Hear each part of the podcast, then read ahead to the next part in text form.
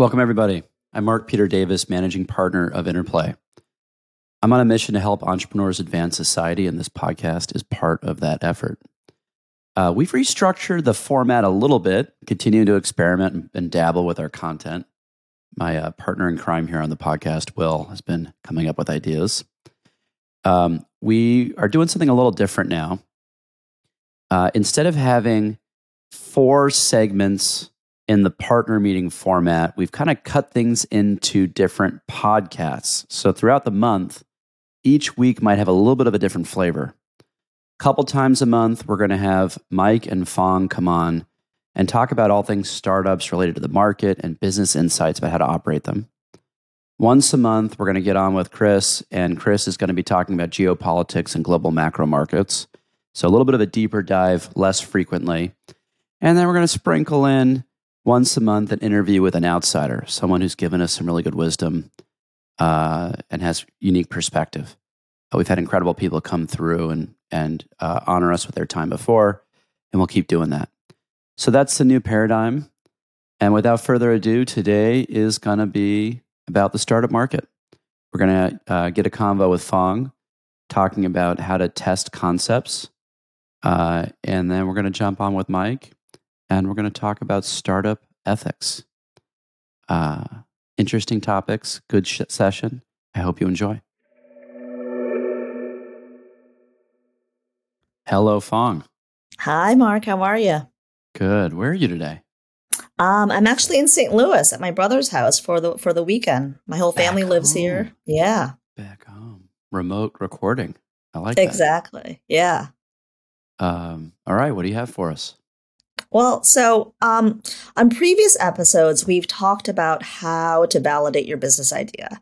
Then after that, we talked about how to plan your MVP. So today, what I wanted to talk about is the next step after that. So once you have your MVP, how do you test it? So remember, the whole point of testing your MVP is so that you can iterate on your product and get to product market fit. So it's really important to be deliberate and thoughtful about how you set up your beta test, gather feedback, and then implement learnings to improve your product. So I wanted to just go to go through a step-by-step outline of how you should be thinking about the process. So the first step is to define your test, text objectives. So this is important and it goes without stay, saying, but don't start the test until you know what you're trying to achieve with the test. So some example goals are validating the business model, identifying usability issues, and evaluating the user experience.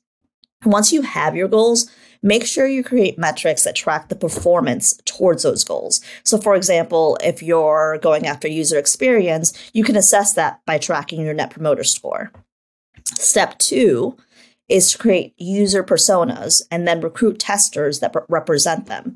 So this step is really critical to understanding how well your product is working for different types of users and then gain insights to the preferences of each of those types. So you can create personas by um, defining demographics and psychographics of core user types.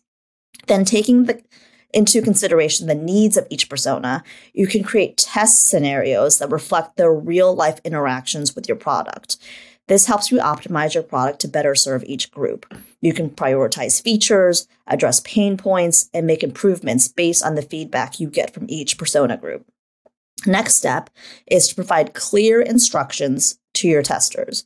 So make a detailed document that explains exactly the purpose of the beta test and then outlines the tasks the tester should perform and provide specific guidelines. Clearly define the roles and responsibilities of each user group and explain how they should be interacting with the product during the test. Step after that is just to have the users test the product and gather their feedback. So ask your beta testers to explore the product and perform different actions that are relevant to their user group. So, for example, say you're testing a marketplace. Buyers should be browsing and purchasing items, and then sellers should be creating listings and managing their inventory. Encourage testers to give feedback on the product's functionality, how easy it is to use, and any issues they encounter. And make sure you establish a process for testers to submit their feedback. They can do this through an online form, a dedicated feedback email, or maybe a community forum where testers can talk about their experience and report any issues. You should also be analyzing usage data. So collect data on how inter- how testers interact with, with your product to understand their behavior. Some key data you should be collecting are user engagement, so how often they're logging in, how long they're staying, uh, feature usage, so which features are they using most, and which which do they not even care about. Conversion rates, so this could be in, on any number of activities, signups, purchases, completing a specific task, and then user flow. So see how users are moving through the product um, and identify bottlenecks where people are dropping off or any place that's like a confusing navigation path. And then the last step is to iterate and then repeat the process over again. So, based on the feedback and the data you collected, make updates to enhance the functionality, user experience, and overall performance, and then do multiple rounds of testing. Each round should build upon the insights you got from the previous round, and then refine your product and address any of the remaining issues. And if you do that a few times, there shouldn't be any any remaining issues by the time you launch. So remember to have an open communication line to your beta testers and tell them how thankful you are for their participation because their feedback is going to be a really important driver of how successful your product is. This is awesome. Great topic, great coverage on it. There's one thing that I always found really helpful, which is watching people use the product their first time. Yeah. And not saying anything, not re- resisting the urge to say, no, click there. Watch them struggle, watch them figure, you know, see where it's not obvious to them because that's when you identify you know real gaps in the user experience. So uh, that's the one thing i would add into that that i think is super helpful and it's intuitive because we figure tech you know in tech people are going to be using their software remote from you. So you kind of right. model the beta after the future usage but there's a lot to be seen when you see people struggle yeah, for sure. And you're so close to it and it's so obvious to you that when you see someone just blindly go at your product and not be able to understand something that you spent, you know, h- hundreds of hours on, um, it's pretty eye opening. Totally. Good, good topic. Thank you, Phong. Have fun out there. Mike, how are the waves, my man? We're back. Memorial Day weekend. Summer's kicking off. Water was packed freezing cold still, but nice. Are you territorial? Are you that guy on the waves where you're like, get the fuck out of my space? So you, in a crowded water, you kind of, I'm not a, I'm not an asshole, but like you kind of have to be like aggressive. Otherwise, you know, you won't surf any waves. So you have to be aggressive within reason. And especially out here, like in ditch plains, like you have a lot of noobs out there who don't know how to surf. So you kind of, you have to like be a little aggressive um, within reason. But no, I'm not being. How, how was the indoor surf park?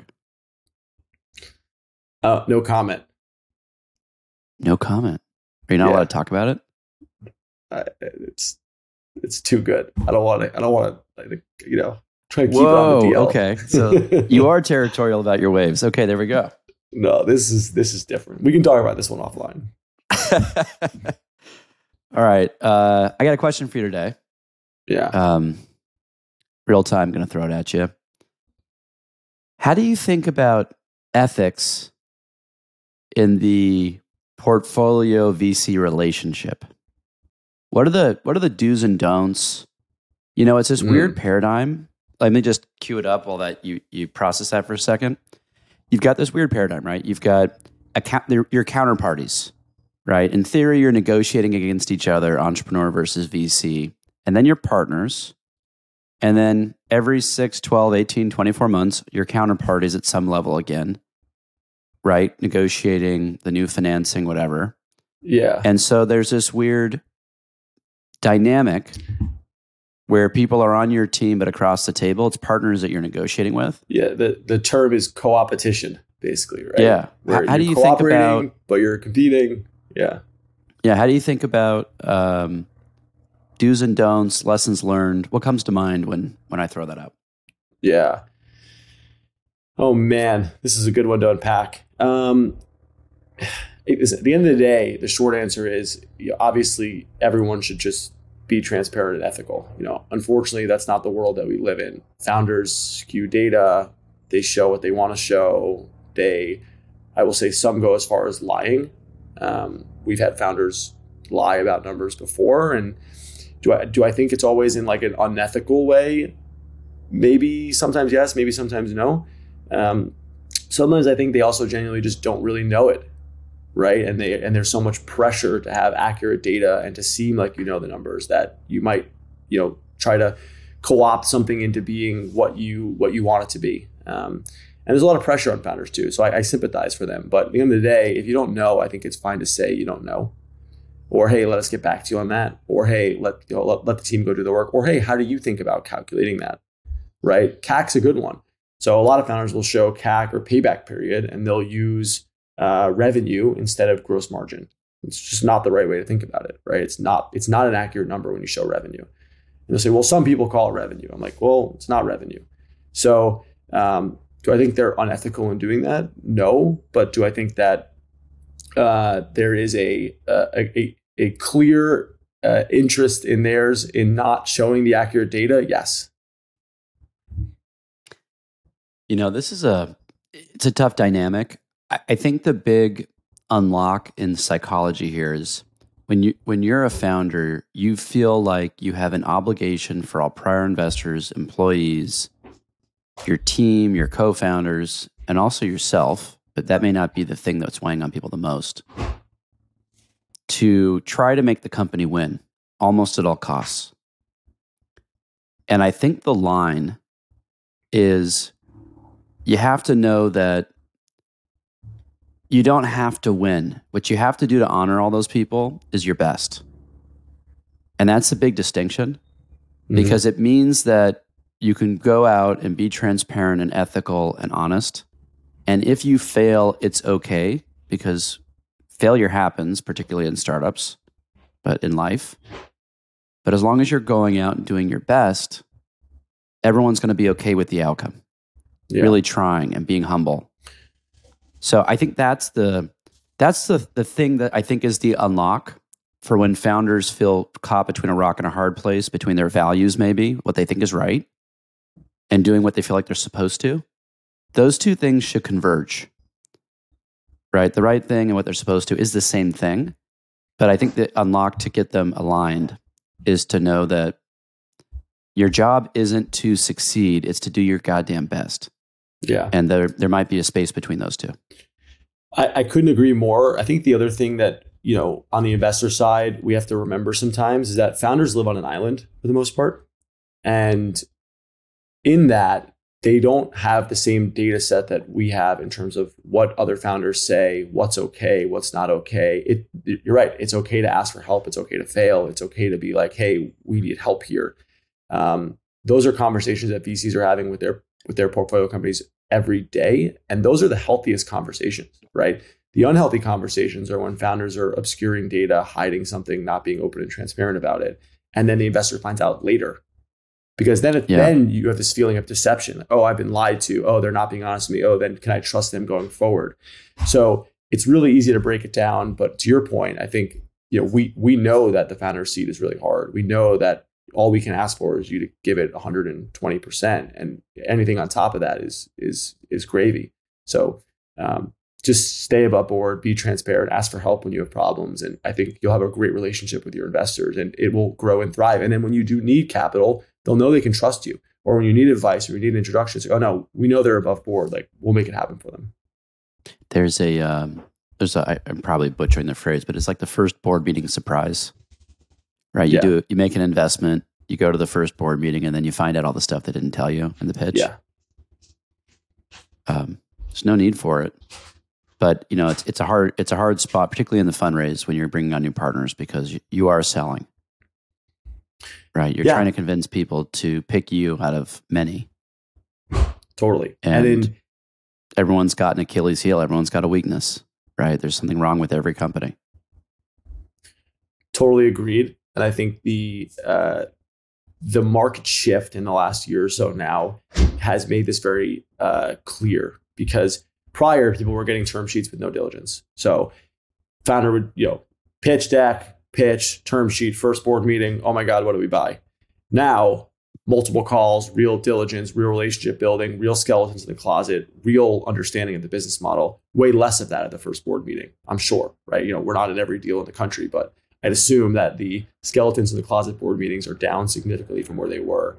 Um, and you know, our view, I know you feel the same way, is that this is the best healthy relationship for founders and their uh, investors. Yeah. All right, my man. Uh, back to it. Good seeing you. Thanks for jumping on. All right, that's a wrap. Hope you enjoyed it. Uh, as always, you can find us on Twitter and on our website, interplay.vc. I'm on Twitter at MPD.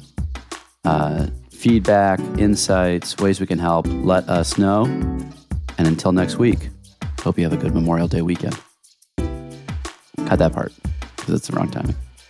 And until next week, period.